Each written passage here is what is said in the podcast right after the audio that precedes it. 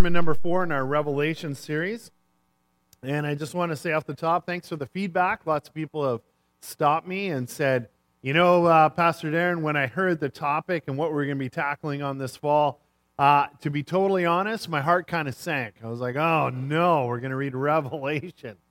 And uh, it's a weird book. I don't understand it. And I don't just want to spend all my time thinking about the end of the world.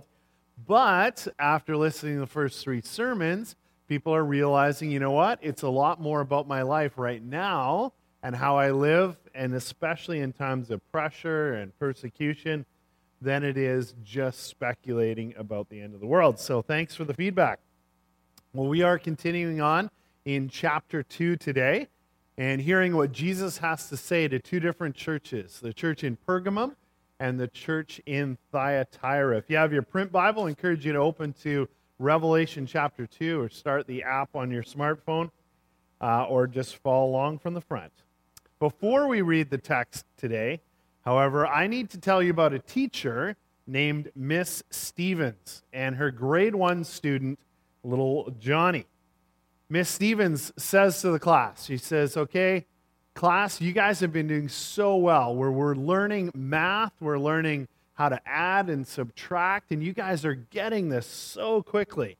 And this morning, I want to start with a very simple adding problem, uh, a real simple math problem. Who wants to go first and, and see if they can tell me the correct answer? So, little Johnny, he's got his hand up. Don't you love little kids? They, they think if they push higher, that the teacher will choose them. Uh, uh, Miss Stevens, Miss Stevens. Yes, Johnny. Okay, you can go first. All right, here's our simple math problem today. Johnny, if I give you two cats and another two cats and another two cats, how many cats do you have, Johnny? He says, Oh, Miss Steven, that's really easy. I have seven. Nope, that's that's good try, Johnny, but that's not right. Let, let's try again. If I give you two cats and another two cats and another two cats, how many cats do you have, Johnny? Oh, Miss Stevens, seven. Johnny, I know you can do this. I know it. Uh, let, let's, let's do something different. Let, let's say apples. I'll give you two apples, and then another two apples, and then another two apples. How many apples? Oh, six. Yes, yes, that's right, Johnny. Well done, well done. Okay, now it's exactly the same, except it's with cats. Two cats plus two cats plus two cats. How many cats do I have, Johnny?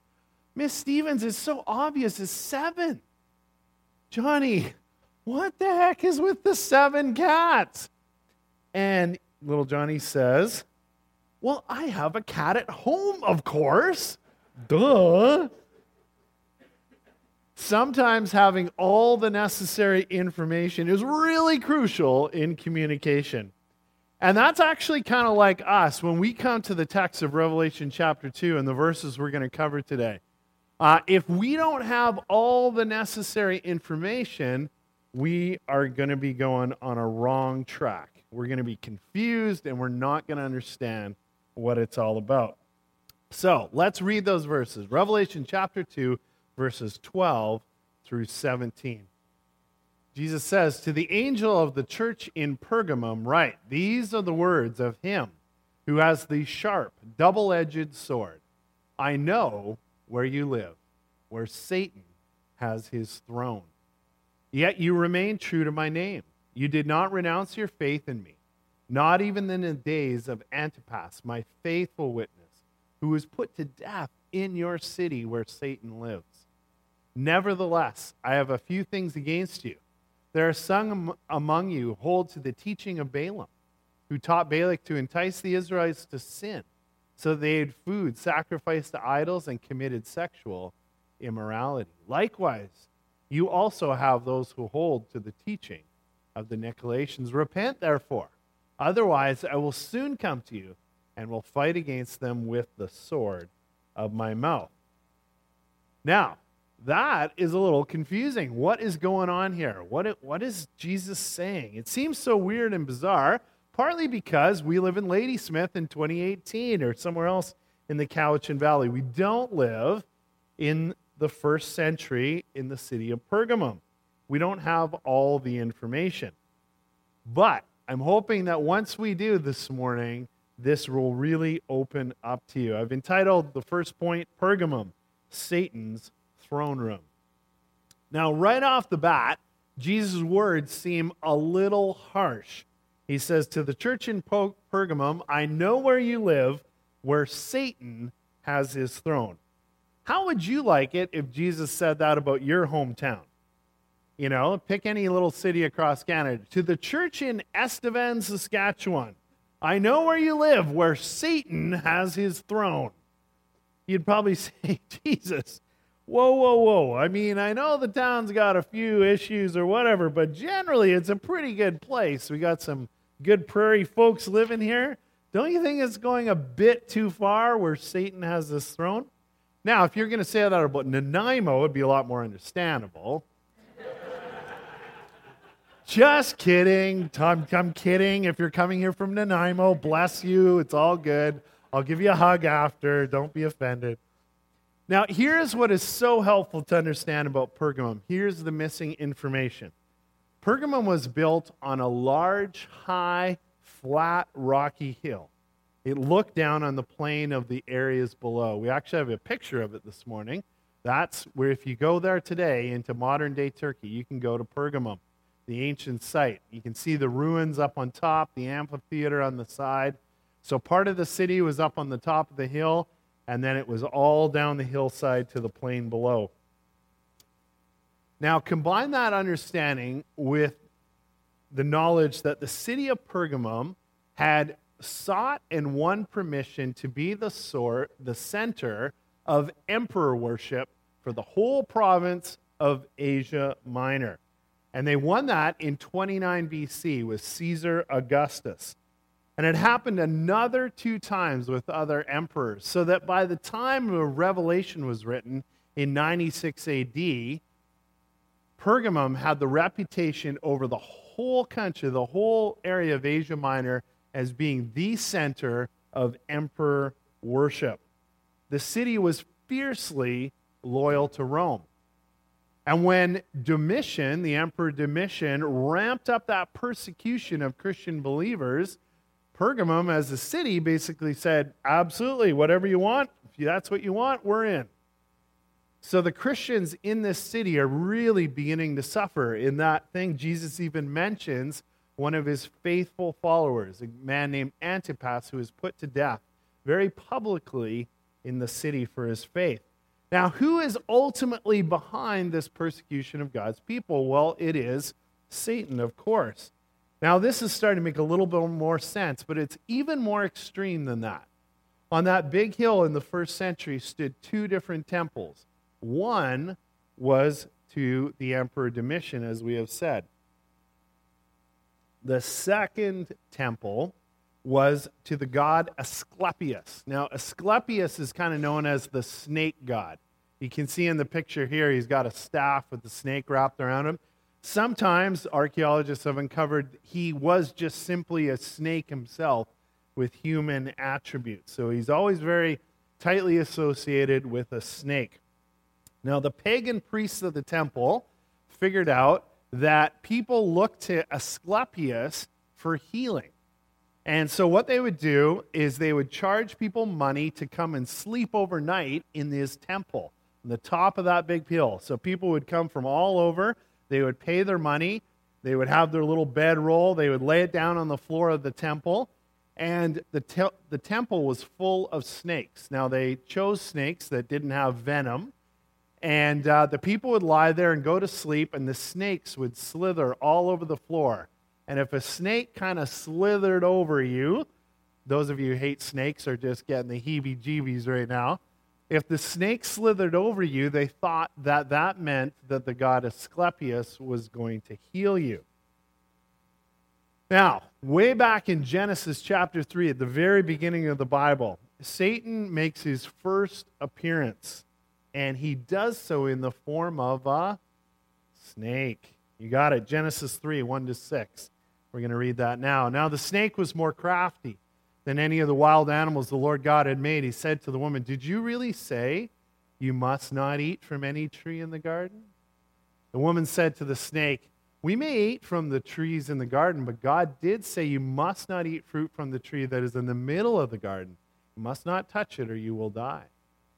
You will not certainly die, the snake said to the woman, for God knows that when you eat from it, your eyes will be open, you will be like God, knowing good and evil. When the woman saw that the fruit of the tree was good for food and pleasing to the eye and also desirable for gaining wisdom, she took some and ate it. She also gave some to her husband who was with her, and he ate it. So, Pergamum has double the reasons to be called the throne of Satan. It's the center of the worship, Emperor Domitian. And as we've talked about the last couple weeks, at this point, he has made an official decree for the entire Roman Empire that everyone must go into one of his temples, wherever they're living in the Roman Empire, take some of that incense, toss it into the fire, and say the words, Caesar is Lord. Most people, that was no big deal. Who cares? Sure, if the emperor wants that, go ahead. But the faithful followers of Jesus, wherever they were, especially in the city of Pergamum, they refused. I will not do it. There is only one Lord, and he is Jesus. And they were suffering big time as a result. Secondly, Pergamum is that center of worship for the snake god Asclepius. People were putting all of their trust in him. They were looking to this god Asclepius for healing. Again, that is a role that only Jesus truly occupies. Now it all makes sense when Jesus says to the church in Pergamum, I know where you live, where Satan has his throne. And maybe when we first read that, we read it as Jesus kind of saying a condemning thing. But I think what's really intended is Jesus saying, I understand. I know what it's like to live under threat, under persecution. Now, all of that understanding makes Jesus' next words extremely powerful. He says, Yet you remain true to my name. You did not renounce your faith in me. Not even in the days of Antipas, my faithful witness who was put to death in your city where Satan lives. So, this church in Pergamum deserves a lot of credit. They are staying faithful despite the obvious persecution that's in their city church stayed faithful by doing two things. Number one, they courageously chose to honor Christ, even if it cost them their life. But they also did it by relying on the strength that Jesus offers. As we've been re- understanding these first couple chapters of the book of Revelation, the initial vision is John turns and sees Jesus in all of his glory and majesty and brilliance, and he's standing in the middle of seven candlesticks, seven uh, lampstands. And we learned that those seven lampstands are those seven churches, basically representing all churches in all areas down through history. And Jesus, we learn, doesn't stand outside the seven lampstands. He doesn't stand above them or below them. He is right in the middle. And that is so powerful to each and every Christian believer who has ever experienced that kind of persecution. Christians in the Middle East right now are experiencing that. Christians in China, definitely any believers in North Korea, all over the world, there is persecution going on. And for them to know that Jesus isn't far away, but he is right there in their midst, understanding it, is absolutely beautiful. And then Jesus says, But I have some other things I want to talk to you about. He says, Nevertheless, I have a few things against you. There are some among you who hold to the teaching of Balaam, who taught Balak to entice the Israelites to sin. And Jesus has two specific sins. They ate food sacrificed to idols and committed sexual immorality. So, why is Jesus so particularly hung up on this first one, eating meat sacrificed to idols? What's the big deal there? Well, our friend Darrell Johnson, I've quoted throughout this series, is really, really helpful once more. He says, People in that day would bring an animal to the temple of their favorite god, and they would present this animal to the priests of that temple. They would receive the animal, they would kill the animal, butcher it, and then they would keep half and then give half back to the worshiper. At that point, the worshiper would call his family and friends, and they would have a ceremonial meal, joining in that feast to that God. Now, the question that faced all these Christian believers was we've stopped doing that. We've come to Christ, but other members of our friends group, other members of our family have not. And they are inviting us to this feast. Should we go? Should we not go? And there was a group within the church in Pergam that it was essentially saying, look, they're idols made of wood and stone. There's, there's nothing to them, there's no, no inherent reality. So, what harm would there be in simply participating in a feast to this God? Sounds logical enough. I want to show you a picture that archaeologists have uncovered. It's a limestone plaque, dates from about 2,500 years before Jesus was born. And it was found in this little city of Nippur, just southeast of Baghdad in Iraq. So, this is a pretty amazing artifact.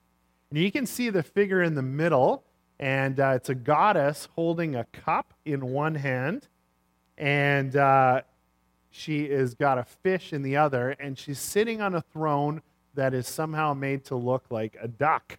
I don't know what the deal with that was, but if you're going to have a throne, why not shape it like a duck? And uh, so she's got that. And then just to her left, there's, there's one of her priests is bringing a sacrificial animal to her. And this is what was in people's minds that when they did this, when they had this sacrificial meal and they've given half to the god or goddess and they've received half back and now they have a meal, their idea was when we sit down to have a meal, that god or goddess is present with us. And so there's a whole lot of meaning to this more than just showing up for a dinner. Those followers of Jesus who understood that the idols of wood and stone weren't real also knew at the exact same time what stood behind all of that facade. And what stands behind it is the demonic spiritual forces of darkness.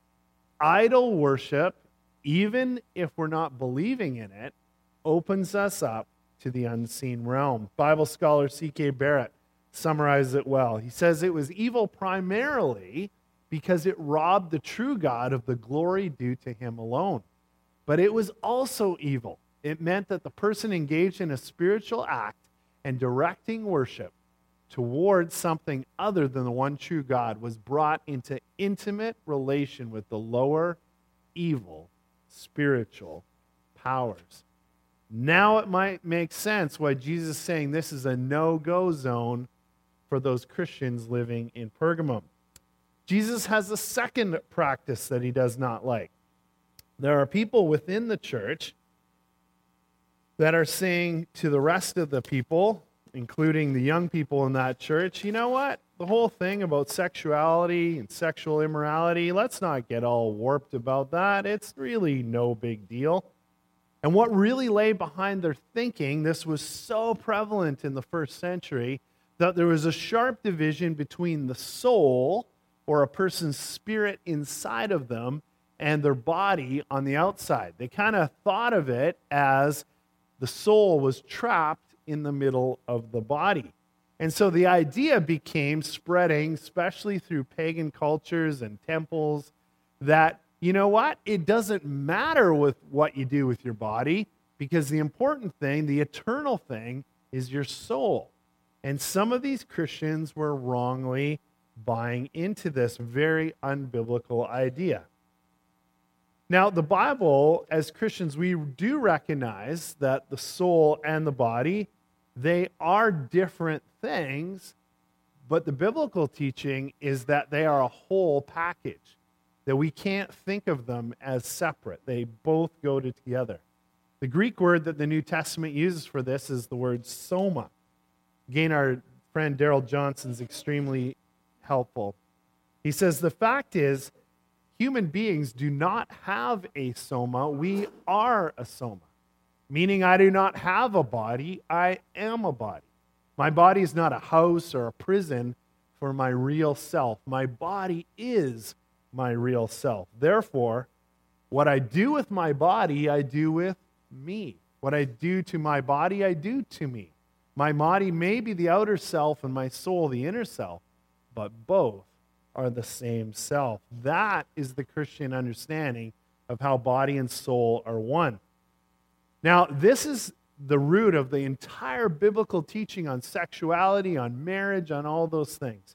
Way back in Genesis, God set up the pattern for marriage with Adam and Eve, and He said, The two separate shall become one. The Apostle Paul speaks to it in his letter to the church in Corinth. They were extremely mixed up about sexuality and how Christians were supposed to behave.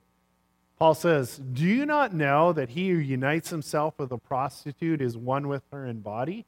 For it is said, the two will become one. And that really is the whole idea behind the Christian understanding of marriage and sexuality.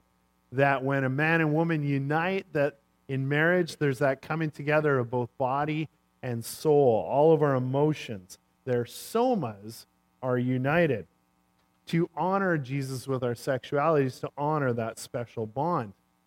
And so Jesus was becoming concerned that there were so many people in this church in Pergamum that kind of said, you know what? It's all right. It's no big deal. Anything goes. What's important is your soul. Jesus saying, no, that is not it. Now, I want to say very carefully this morning God is for sexuality, He invented it. The Bible rejoices in sexuality, holds it up as valuable, pleasurable in and all of itself. There's a whole book of the Bible related to it the Song of Psalms, or the Song of Solomon, it's sometimes called. In fact, when young Jewish boys began to read the Bible, and at 13, the rabbi gave them official re, uh, permission to do that, they were not allowed to read the Song of Songs. It was too much. They're like, Whoa, Junior, you'll get there someday, but not right now. It was kind of blushworthy. So, if God is so pro sexuality, why does God set some boundaries around it? It's because God knows the pain and the heartache when those boundaries are violated. The past six months, I've, I've done a lot of counseling for some crazy reason. I don't know why. I went through a long period where I didn't do any, but the last six months, I've been doing lots of marriage counseling with different couples lots of them in distress or heading towards it. And, uh, and I have seen firsthand the absolute pain when we disregard God's boundaries, when we disregard God's rules for how we are meant to live our lives. And the absolute crushing, soul crushing uh, reality it is when one partner goes outside of that marriage bound. One of the uh, Christians that has thought and written the most on human sexuality is a man named Lewis Smedes. He has written 16 books. He's a holder of a PhD in theology from the University of Amsterdam. He's been a prof at Fuller Seminary in California for 25 to 30 years. This guy has thought a lot about this. This is what he says. He says there's no such thing as casual sex no matter how casual people are about it. The Christian assaults reality in, the, in his night out to the brothel. Nobody can go to bed with someone and leave his soul parked outside. The demand for self restraint is not a killjoy rule plastered on the abundant life by anti sexual saints. It is respect for reality. So, I have a little uh, object lesson for us this morning. I want us to think a little bit for a second about a couple that's dating. And their physical relationship's pretty tame. It's pretty limited to some hand holding, a little smooching when no one's looking. And this young couple is dating, and after a while, they realize, you know what, this isn't going to work. And they break up. And when they break up, it's kind of analogous to two pieces of paper, paper clipped together. There's a little bit of tug there, there's a little bit of heart pain, but like all young couples, they will, in fact, get over it. Then I want us to think about another couple. Maybe they're a little bit older. Maybe they, uh, their relationship, maybe it's not a full sexual relationship, but it's pretty much everything right up to that point. And after a while, they've been dating for quite a long time, and they, they break up. And when they break up, there's a lot more bonding that's happened. That, that whole sense of body and soul has started to bond together. And when they break up, it takes a lot more and it begins to tear. And that's the people that I've sat with over and over and over, and they have cried their eyes out to me, and they're like, I just don't understand why this hurts so much. And the reality is that what Jesus says is, is in fact true. That when we begin to unite body and soul together, it really is that incredible bonding at a deep level. And then you think about the couple who has a full sexual relationship, they've been living together for a number of years, and then it all comes crashing down. And that's pretty analogous to two pieces of paper that maybe have been glued together. And when that relationship tragically comes to an end, there is a lot of pulling, a lot of damage that gets done to each person. And it takes years and years to get over that kind of heartache. Now, in our world in 2018, that is just seems so out of date, so backwards, that such an idea of our sexuality just seems ultimately laughable. And maybe you're listening here this morning. Maybe people are listening online. And if that's your gut reaction, I gently want to challenge you this morning that God, maybe, just maybe, God knows what he's talking about. Now, I also want to be extremely clear this morning. In God's eyes, anyone who comes to him in repentance and faith, the slate is swept clean. If you have a lot of extramarital sex in your past, there doesn't need to be one second of shame. If you have brought it to Christ, asked Him to pay the price, take away that sin, there doesn't have to be one second of shame or guilt. Everyone gets a second chance. In fact, we get a third, a fourth, a fifth, a sixth chance. All right. I have an email address on the back of the bulletin. You can send me all your hate mail this week. But I do need us to wrestle with Jesus' words. Nevertheless, I have a few things against you. There's some among you who hold to the teaching of Balaam, who taught Balak to entice the Israelites to sin. So they ate food sacrificed to idols, committed sexual immorality. Likewise, you also have those who hold to the teaching of the Nicolaitans. And Jesus says, Repent, therefore.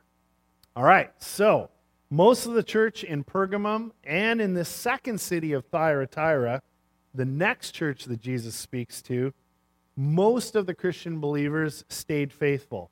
The persecution from without, the temptations from within. What did all of that standing firm, what did taking all of that, what did it gain them in the end? What was the benefit? That's a reasonable question to ask. And that's what we're going to answer in our second and final point. I'm actually going to skip over the main part of the letter to the church in Thyatira for the sake of time today. You can, I encourage you to read that on your own. Jesus does have much of the same things to say as he did. Verse 20, it says, Nevertheless, I have this against you. You tolerate that woman Jezebel, who calls herself a prophet. By her teaching, she misleads my servants into sexual immorality and the eating of food sacrificed to idols. So, similar kind of situations happening. So, I'm going to move on to the final three verses of our passage today. And my final point the reward for faithfulness to Jesus. All right, picking up in verse 26, this is what Jesus says. To the one who is victorious and does my will to the end, I will give authority over the nations. That one will rule them with an iron scepter and will dash them to pieces like pottery. Just as I have received authority from my Father, I will also give that one the morning star. Whoever has ears, let them hear what the Spirit says to the churches. All right, pretty fascinating. And Jesus makes two very astounding claims here. He says, First of all, he addresses it to the ones who overcome. And he defines that as the ones who stay faithful and do his will until the end. Overcomers who are those who are willing to lose, willing to be left out, willing to be rejected by their culture. I love how Darrell Johnson says it. He says, Surprise! They end up reigning with the Son of God. The issue is loyalty every day. It's an either or and not a both and choice. There's a moment in the Gospels in John chapter 6 where Jesus makes some extremely radical and bold claims about himself. As many have begun to follow him, backed off. When they heard these statements of Jesus, they began to walk away. As they described the scene in John chapter 6, people kind of slowly left, and the crowd got smaller and smaller. And finally, Jesus turns to his 12 core disciples, and he says this statement You do not want to leave too, do you? Peter kind of speaks up on behalf of the group and gives his famous reply. He said, Lord, to whom else should we go? You alone have the words of eternal life. And that's what these Christians are being commended for. Jesus is looking down at these faithful believers in the church in Pergamum and Thyatira.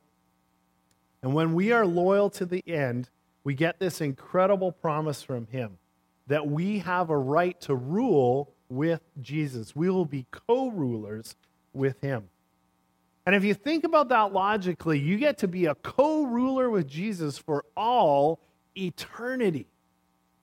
And then you compare that to the alternative, to turning our backs on Christ, to, to co opting to the culture and the pressure and the, the persecution for a few short years. You put that on a balanced scale, that's a stupid trade.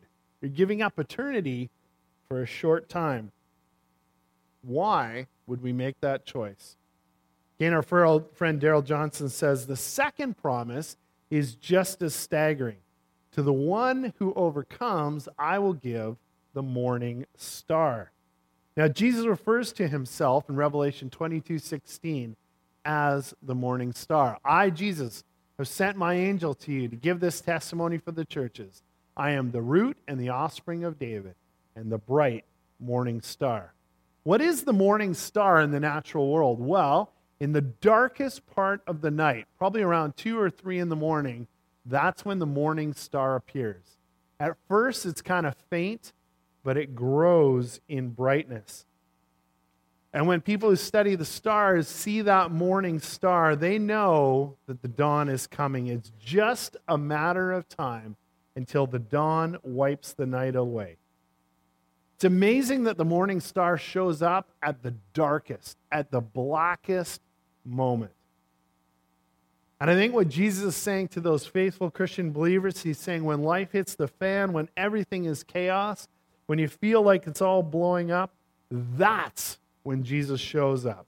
That's when he reveals himself in power and strength to those who stay faithful to him. Now, that is a promise. We've made it to the end of the sermon. You may be feeling like, Pastor Darren, I wanted revelation to be relevant to my life. I didn't mean that relevant. Uh, maybe I've made you feel uncomfortable this morning. Maybe I hit a little too close to home. Well, unfortunately, that's kind of my job. People have said a pastor is supposed to comfort the disturbed and disturb the comfortable. But I hope, along with the challenge this morning, I hope you've heard the grace, the forgiveness, the hope. And Ocean View Community Church, when we hear the words of Revelation chapter 2 loud and clear in our whole bodies today, our body and soul, choosing Jesus despite what is going on in our life and in our world is always the best choice. Why? Because it changes us now and it elevates us for eternity. Amen? Ian, come pray.